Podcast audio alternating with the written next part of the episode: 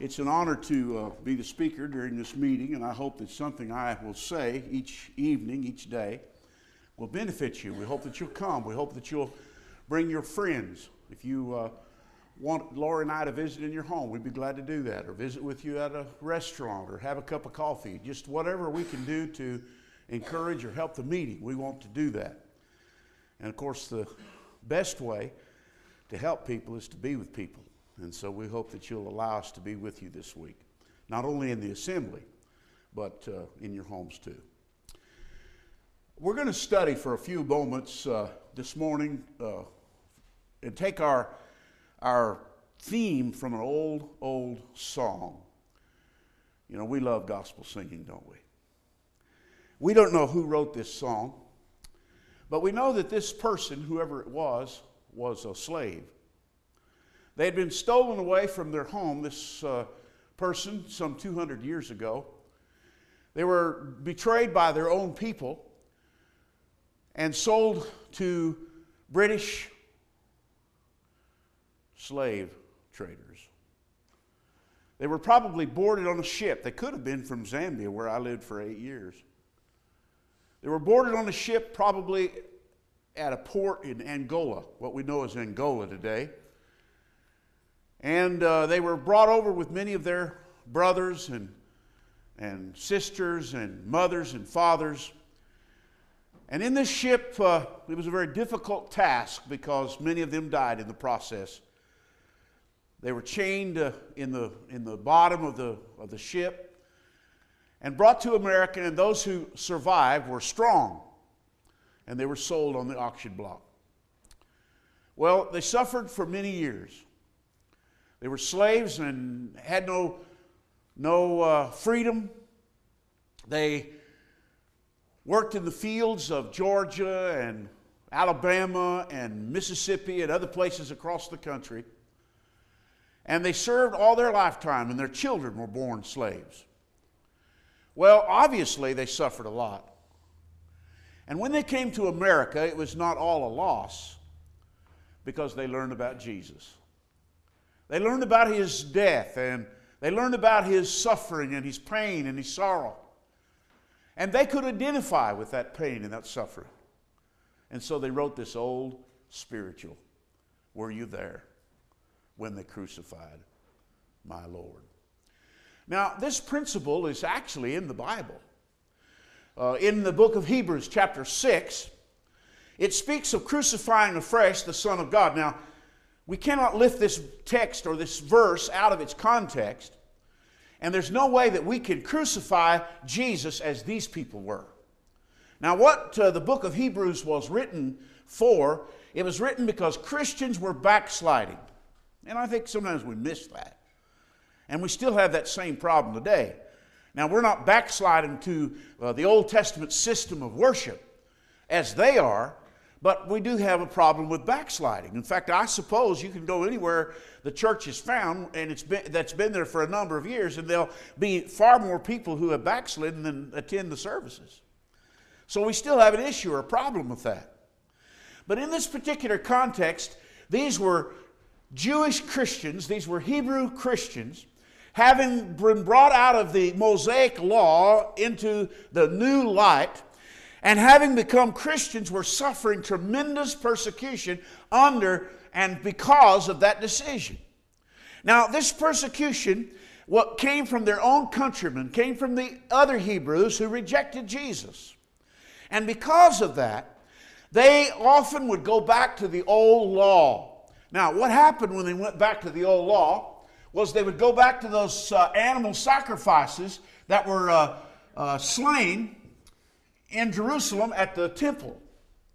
Now, we know the reason why these animals were slain. In fact, Paul tells us in the book of uh, Romans, chapter 3, uh, verses 25 through 27, that God over, passed over sin in these sacrifices. In other words, because of the blood that was spilt, we know that, that through the shedding of blood, sin is forgiven. Because of the innocent blood that was shed in these sacrifices, God passed over sin. Now, some of our Bibles translate the word passed over uh, redemption, but the word is not really redemption. It's a different uh, Greek word, and it means that God passed over, and it uh, could be translated pretermission. The idea was is that God would overlook or pass over sin because of the ultimate sacrifice that would finally one day be given upon the cross of Calvary.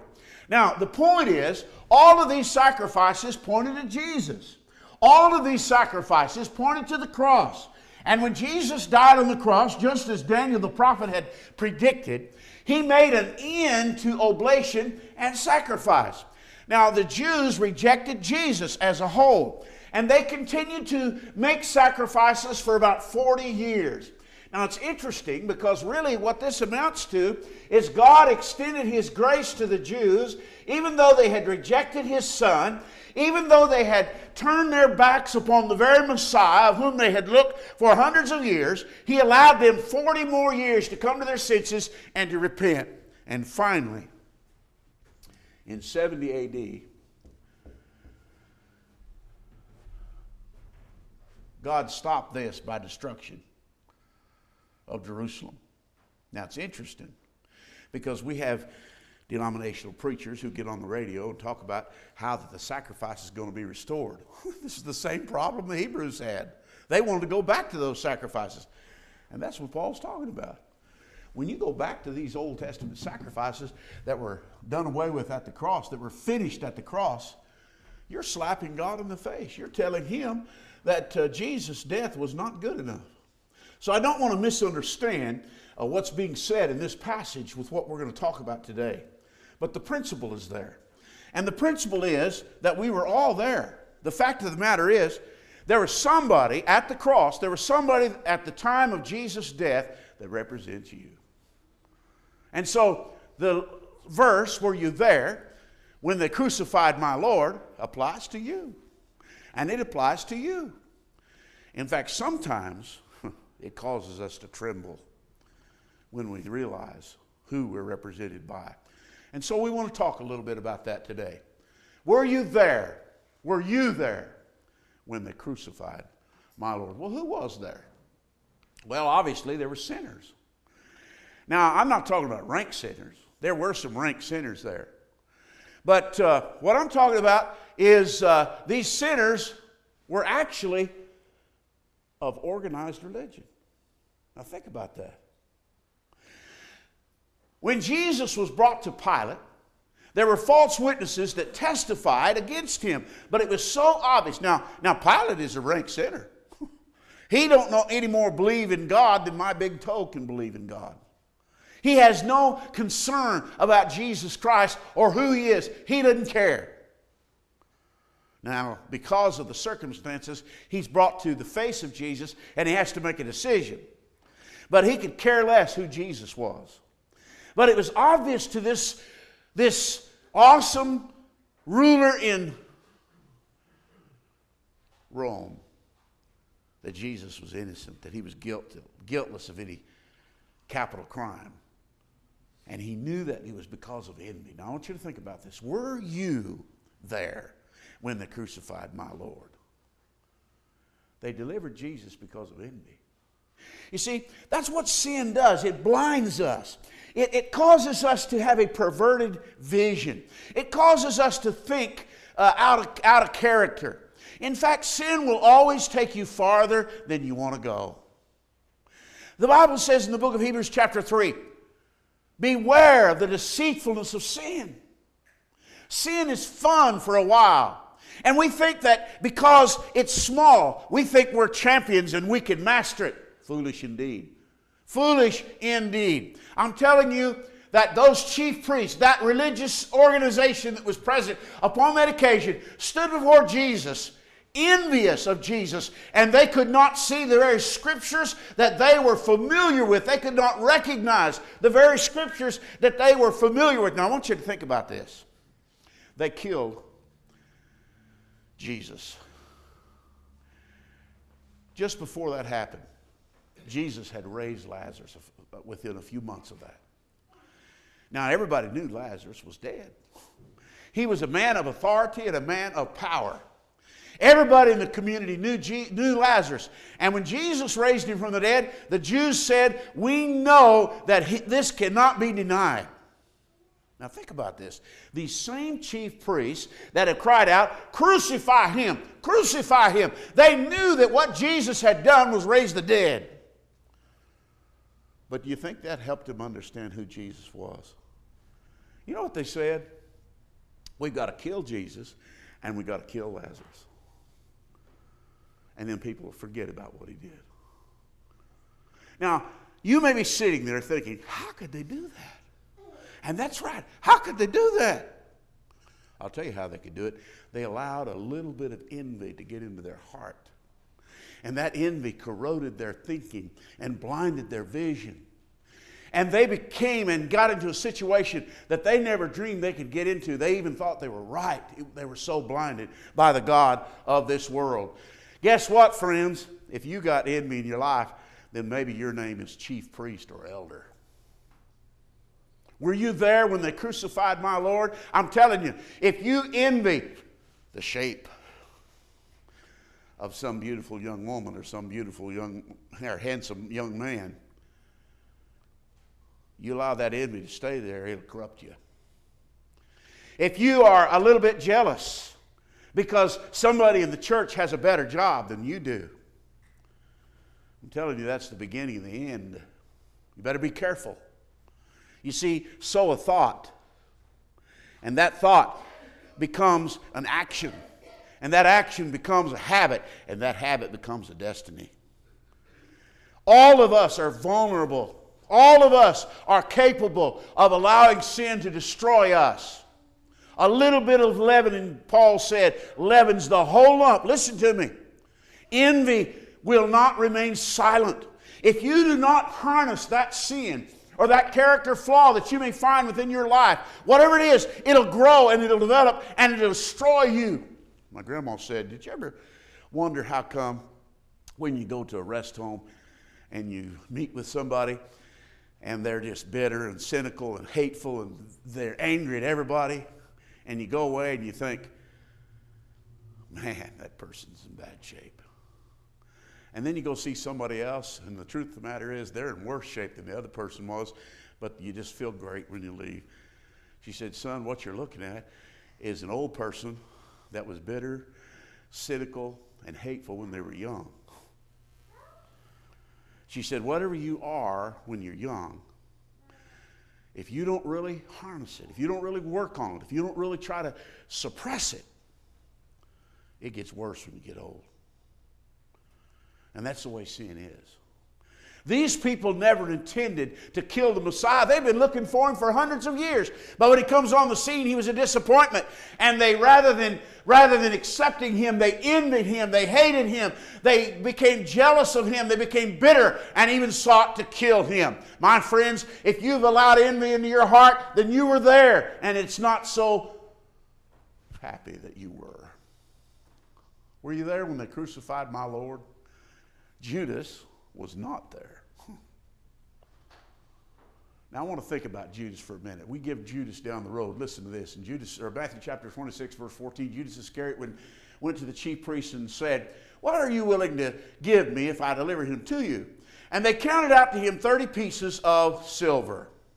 Now, uh, in John the 12th chapter, verses 1 through 6, the Bible tells us clearly that uh, Judas had a, had a uh, greedy heart. You see, Judas had a problem with greed. And so uh, the Bible says that he carried the bag, or as some versions say, carried the box. That is, Jesus and his disciples had a treasury. And in John the 12th chapter, you remember the story. There was a woman who took uh, expensive spikenard ointment and, uh, and anointed the body of Jesus.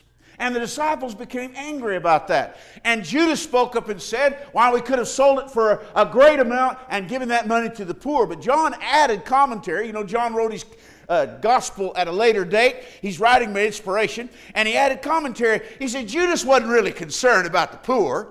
He carried the box, and he'd been taking what was inside it. He was a thief. Now, I want you to realize this. When Judas started following Jesus, he never intended to betray Jesus. He only had a problem with greed, see. It was small. It wasn't that big of a deal. You know, we still have a problem with greed. Regretfully so. Sometimes you have to be careful who counts the money of the, of the contribution. Think about it. Isn't that sad? But of course, anything that's in the world comes into the church. We have weak people, we have strong people. We have, the church is a place to grow and develop and change. Now, think about this. He carries the bag, he's been taking some of the money inside. Now, he gets an opportunity to go to the chief priests. Now, I'm convinced he did not believe for one minute that Jesus was going to be killed. In fact, he was with Jesus when they were just outside Capernaum a few months before this, and the people in the town got so angry at Jesus that they drug him outside the city to a cliff and were going to throw him off the cliff, and Jesus just passed through the crowd. You see, they couldn't take his life unless he laid it down. Judas knew that even if these Jews wanted to kill Jesus, and he knew they did, there's no way they could. But you see, sin will take you farther than you want to go. His intent was based on greed. He wasn't thinking through and wasn't realizing what Jesus has been telling him all along that he was going to die. That the time was approaching. They now were going to Jerusalem and he would never return home again. But Judas didn't hear that. You see, that's the problem even with preaching. You're sitting here in the audience and I'm saying something, but you don't always hear what I say. Or sometimes when you hear what I say, you hear it differently than I made it. that's just the way it is. And uh, it depends on our bias and it depends on our uh, thinking. And that's the problem with Judas. Jesus has plainly told him that I'm going to be delivered to the Jews. We're going to Jerusalem for the last time and I'm going to die. But I don't believe he thinks, I don't believe he understands that when he gives these Jews the money, or when he receives the money and he gives them the promise to betray him, that Jesus is actually going to die. And the reason I believe that is because after they took Jesus to the, to the hall of Pilate, he took the money, the 30 pieces of silver, into the temple and said that he had betrayed innocent blood and he tried to return it. And they wouldn't accept it, so he threw it on the ground, and the Bible says he went out and hung himself. Now, I'm going to tell you, that's a frightening thing. When I first became a Christian, I never thought, I never dreamed that I would know somebody, or even my best friend in the church, would someday commit suicide. I didn't know that. He left his family, left my sister 25 years ago. I hadn't seen him for 25 years. He shot himself, and my nephew was there. And I had to go clean up the blood. Now, that's graphic and that's terrible. But I'm going to tell you something. That's the way sin works. It'll take you farther than you want to go, and when you get there, sometimes you can't get back. That's why it's so dangerous for you to flirt with a woman. That's why it's so dangerous for you to cheat on your husband. That's why it is so dangerous to dilly and dally in sin. You see, sin's fun. That's what the Bible says. Over there in the book of Hebrews, chapter 11, it says that Moses would not enjoy the pleasure of sin even for a season. You see, sin is fun in the beginning. The, the devil doesn't tell anybody that you're going to end up in the gutter, drowning in your own puke when you take your first drink. He doesn't tell you that when you look at this beautiful woman at the office, that you might end up in the hospital with AIDS and your life being snapped from you at a premature time because of your sin. He don't tell you that. Sin is fun until you get yourself in a fix. But I'm telling you, there's a payday for every sin. It doesn't matter who we are, there's a payday for it. And once you sow those sins of corruption, you're going to reap a harvest. Now, you can be forgiven. If you come to your senses, you can be forgiven. But there are consequences. Judas, Judas carried the bag. He wanted what was in the bag. He took what was in the bag. He was a pretender. He had a problem with greed, and that greed caused him to do something he never thought he would do, and that was be a part in the killing of Jesus. Now, whatever that sin is in your life, I'm telling you, it can destroy you. It will destroy you. It'll cause you to lose your soul. If you have greed in your heart today, listen, do you always put yourself first? No, that's the, that's the philosophy of life in America. You know, we're idealists to a great extent, and uh, we're individualists. You know, it's mine and me and ours, or, you know, people have the attitude that, that I deserve this, I want this. I'm going to tell you something. The Bible teaches that I'm to put others first. The Bible teaches that I'm to treat others even as Jesus treated me. Listen to me. Do you cheat? You cheat your neighbor? Might not even be a big deal. But do you cheat him? You see, any sin, no matter how insignificant it is, can reach a point in your life that it may destroy you. Well, Judas was not there, for he committed suicide. Well, the next question is Were you there when they nailed him to the tree? Now, we don't know for sure where Jesus was crucified, but this is one of the possible locations. It kind of looks like a skull if you look at it at a certain angle. This is uh, one of the possible locations. Listen to this Luke chapter 23, verse 33. And when they had come to the place called Calvary, there they crucified him, and the criminals, one on the right hand and the other on the left. I'm asking you, were you there when they nailed Jesus to the tree? Now, we don't know for sure exactly how this occurred. Uh, evidently, they probably had holes that were prepared for the cross. Uh, some say that uh, possibly they nailed him to the cross as it lay upon the ground. Well, each person to be crucified had a soldier for each limb, four soldiers for each person. But Jesus doesn't have to be held. He stretches his arms out for us. I'm asking you, friends, were you there when they nailed him to the tree? When they drove those pieces of steel through his hands and through his feet? Were you there? When they lifted the cross with the burden of his body as it, as it was attached to that wood and dropped it in the heart of the earth? And you heard the groan from the excruciating pain that he was enduring. Were you there? That's a question to ask. Then Jesus said, Father, forgive them, for they know not what they do. They spit in his face. They slapped him. They planted a crown of thorns upon his head. They nailed him to the tree. They had beaten him nearly to death. And now he prays, Father, forgive them. Now, he didn't forgive them, but he released it that day. He was ready to forgive them. Sometimes people say he forgave him that day, but that's a contradiction because in Acts chapter 2, Peter accuses them of murdering and betraying Jesus. And they said, What do we have to do? If they'd already been forgiven, they didn't have to do anything. Now, forgiveness occurs in the mind of God. Now, if Terry wrongs me and I talk to him and he, he hits me with his fist, now he's not going to do that. First of all, I'm bigger than he is. But uh, secondly, he's not going to hit me.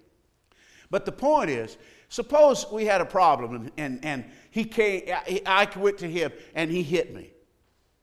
And, and there was no way that I could get him to work that problem out.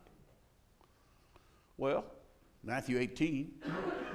But the point is, I can't keep, I can't hold a grudge against him.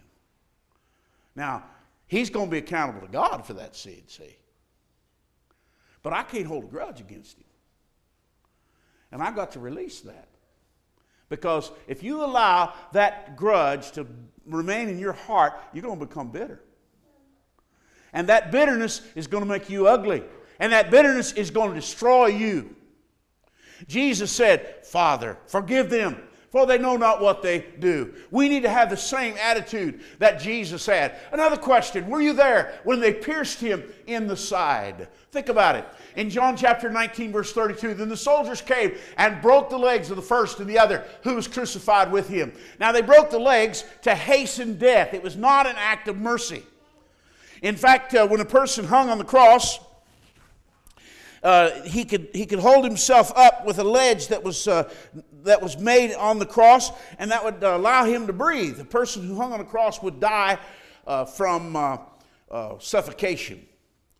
So I guess if you want to look at it as an act of mercy, you can. But to me, for him to take clubs and break his legs, that's not being too merciful. But anyway, they broke the legs of the thief on the left and the right. But when they came to Jesus, he's already dead. His suffering had been so tremendous, he had given it all up and he died. He had bowed his head and gave up the ghost. But when they came to Jesus and saw that he was already dead, they did not break his legs. But one of the soldiers pierced his side with a spear, and immediately blood and water came out. For these things were done that the scripture should be fulfilled. Not one of his bones shall be broken. And again, another scripture says, They shall look on him whom they pierced. Listen, folks, God saw prophetically Jesus on the cross, every time there was a sacrifice made, and God knew that Jesus was going to die, He knew that the thief on the right and the thief on the left were going to be crucified. He knew that, that they were going to have their legs broken to hasten their death, but Jesus was already going to die, and he saw prophetically the Romans thrust his spear in his side, and so he foretold it to the prophet 800 years before it happened. And it happened just like God said it. Think about it. What tremendous love. What love the Father hath bestowed upon us that we should be called the sons of God. And that's made possible through Jesus, through his sacrifice. For God so loved the world that he gave his only begotten Son, that whosoever believe, believeth in him should not perish, but have everlasting life. Look at this. Simon Peter was there. Simon Peter was there. Now, Simon's an interesting fellow because he's, a lot, he's like a lot of us. He was really zealous and he loved the Lord as long as he could love him his own way. You ever know anybody like that? I just thought of something. I better turn my phone off.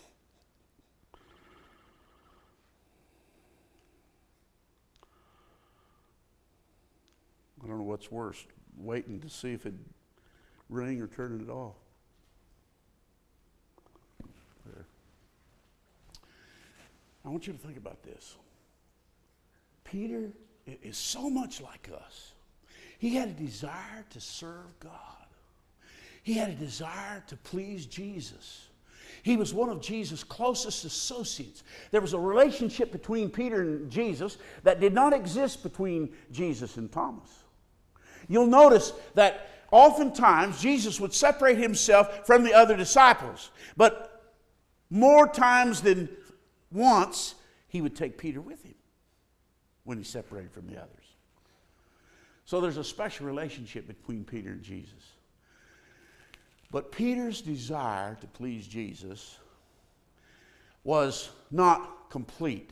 He was ready to serve the Lord as long as it met his terms, see. That's the problem we have, even in the church today. That's the problem we have with some sisters and some brethren. They're ready to serve the Lord, they're able to make great sacrifice to a point.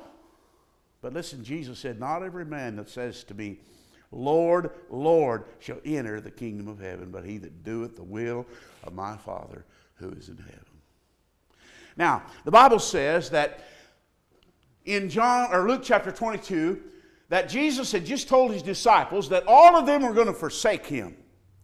And I want you to look at what happens. Peter says, My Lord, even if all men forsake you, even if it means that I have to die, I'm going to die with you, but I'll never deny you or forsake you.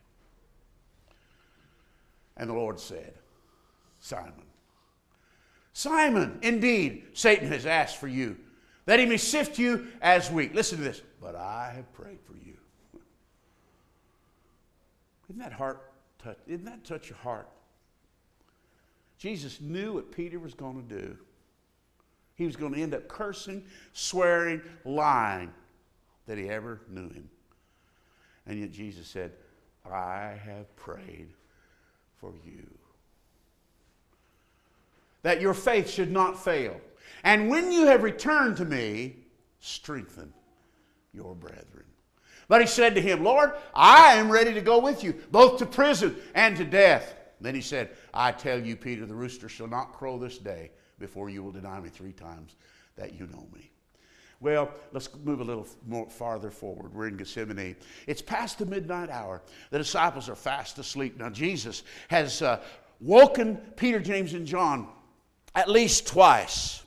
But it seems that after the second time, he finally grows weary and just says, Sleep on. He doesn't worry about it. Well, about that time, Jesus has been praying, and he prayed, Father, if it be possible, let this cup pass from me. He didn't want to die. He despised the shame and death of the cross, Hebrews chapter 12. But the Bible says, uh, after the midnight hour, that the mob came. They came with knives and they came with swords. When they came, Judas was in front, and Jesus knew why he was there. But he said, Friend, wherefore art thou come? Why are you here, Judas? And he kissed him. And the Bible says that the mob grabbed him Jesus said, I've been with you daily in the market. You never bothered me then. And now you come against me with swords and, and knives? Well, when this all occurs, old Peter wakes up out of his sleep. And I'm telling you, he's charged and ready to fight for Jesus. In fact, the Bible says he draws his sword and he slices the ear of Malchus off. Now, why did he slice that ear? Have you ever thought about that? You know why he sliced his ear? Because he's just, Malchus just like me. Somebody's swinging the sword, I'm going to move my head. And Peter meant to slice the head, not the sword, the ear. Jesus said, Put the sword up. You see, Peter is ready to serve the Lord even to the death. Now, think about it. He's not a coward.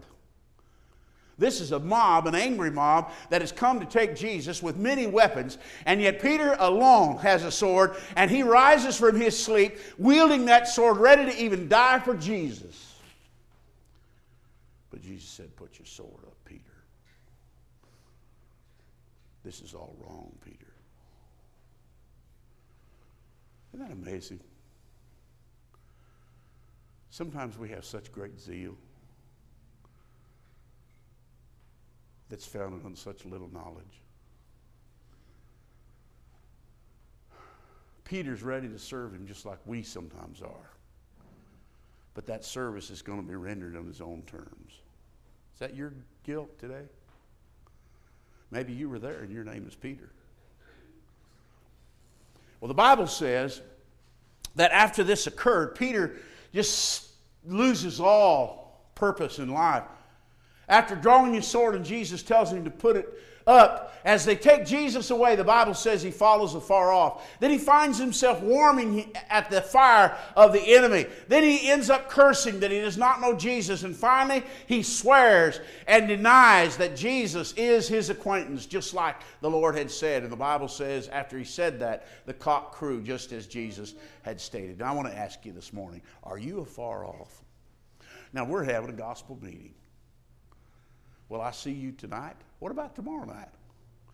Is it possible that I'll only see some of you next Sunday again? I want to ask you is your head in the work? Are you following afar off? I'm telling you, if you're not committed to the church, if you've not got yourself in the work, then you're walking on dangerous ground. Your name is Peter. And you may even find yourself in a predicament where you deny Jesus. You may find yourself in a predicament where you fall away from the church, from the mercy and grace of God. That was the mistake that Peter made. He first began to follow afar off. Peter refused to stay in there because he was following Jesus on his own terms and he realized now that his own terms will not work. I want to ask you are you involved in studies in the church? Are you involved in inviting people to, to the worship? Are you involved in bringing people to Jesus? What about visitation? What about people who are sick or in need? Have you ever mowed a widow lady's yard because she needed help? What about it? How about a meal? Have you served a meal to someone that uh, was in need? Are you involved in the work of the church? Listen to me. If you're not, maybe your name is Peter. I ask you, were you there when they nailed him to the tree? You were. Who represents you today? Was it Judas? Was it the organized religion of the day? Was it Peter? Were you there when they crucified my Lord? Are you like Peter? Are you confused? Peter is now confused. He really had been serving the Lord with a misconception. His understanding was mixed up.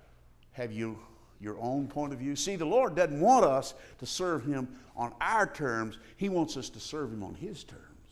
He wants surrender of our lives and surrender of our will. He wants us to lay our lives upon the altar of selfless service. That's what he's talking about when he says in Romans chapter 12, we're to present our bodies a living sacrifice. We're to present our bodies to the Lord as a sacrifice. Well, another verse. Were you there when the sun refused to shine?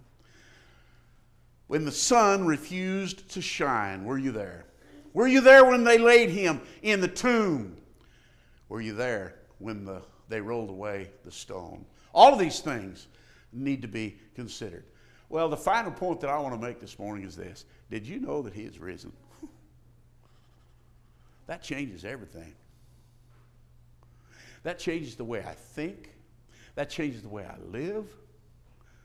That changes the, who I am. Did you know that He's risen from the dead? I'm telling you that He came to this world the Bible says, though he was rich, he became poor for our sakes, that we through his poverty might become rich. You see, Jesus left heaven. He left heaven. He left everything that we dream of, everything that we desire, everything that we want. He gave it up to come to this earth. And then he went to the cross. He stretched his arms out upon the cross. And he gave his life for us. Listen, folks. And now, now he's in heaven. And that's the difference between Christianity and every other religion in the world. The grave is still around for those men. But the tomb that Jesus once was found is empty, and it shall be empty forevermore. He is risen from the dead. I love the words of the angels when they said, Why do you seek the living among the dead? Don't you know he's no longer here? He told you that in three days I will rise again. He is not here, but he is risen. The empty tomb speaks volumes to us. The empty tomb reminds us that this world is not our home. I'm just passing through. My treasures are laid up somewhere beyond the blue. You see, because of the resurrection, it doesn't matter what we face. Even if we die in this life, it doesn't matter. If we're doing the Lord's will, we're going to meet him in the air when he comes. If you believe in me, Jesus said, listen to this. If you believe in me, believe also, or if you believe in God, rather, believe also in me. For in my Father's house are many mansions. If it were not so, I would have told you, I go to prepare a place for you. And if I go, he went. And now the place is ready, and the choice is yours.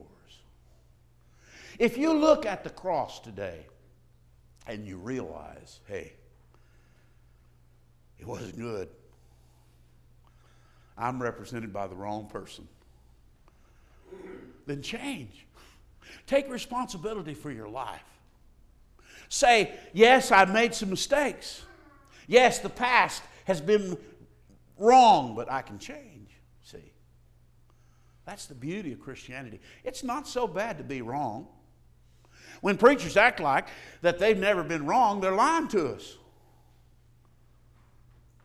Yes, sir. When a preacher or a brother or anybody acts like they've not been wrong, they're lying because everybody's in that category. The Bible says all have sinned and come short of the glory of God. Now, listen to me. That don't make an excuse for my sin or yours, but the point is,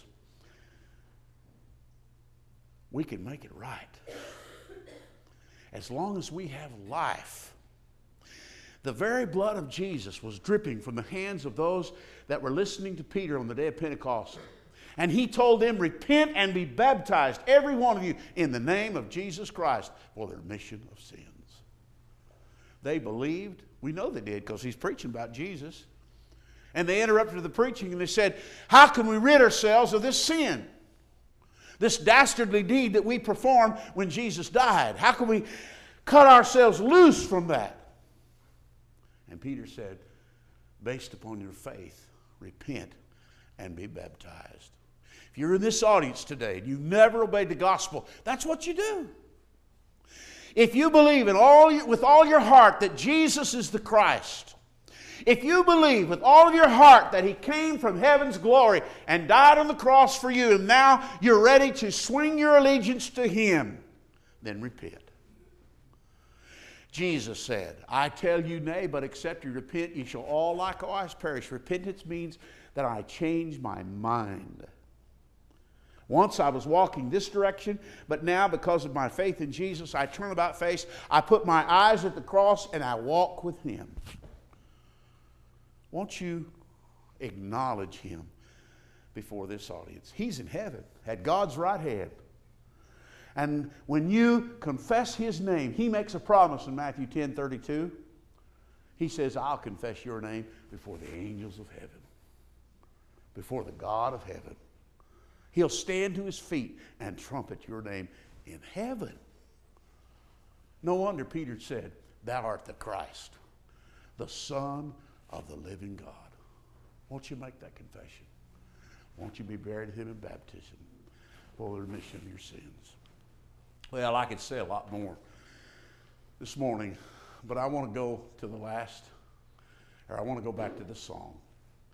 Were you there when they crucified my Lord. Were you there when they crucified my Lord? Oh, sometimes it causes me to tremble. Tremble, tremble. Were you there when they crucified my Lord?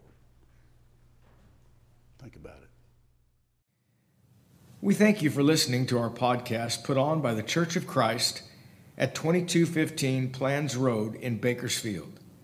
If you would like any additional information, or you would like to receive a free Bible correspondence course by mail, please email us at info at churchofchristbakersfield.com. Our service times are Sundays at 10:30 a.m. and 5 p.m. and Wednesdays at 7:30 p.m. Please make plans to join us. We would love for you to be our honored guest.